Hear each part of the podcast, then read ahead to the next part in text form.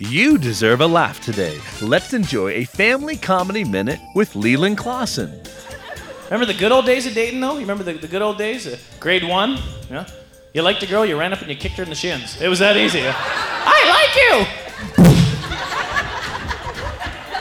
There's this girl used to pin me down and kiss me every single day in grade one.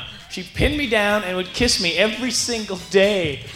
I had no idea this was going to be the best year of my life. And I actually ran into her like four months ago.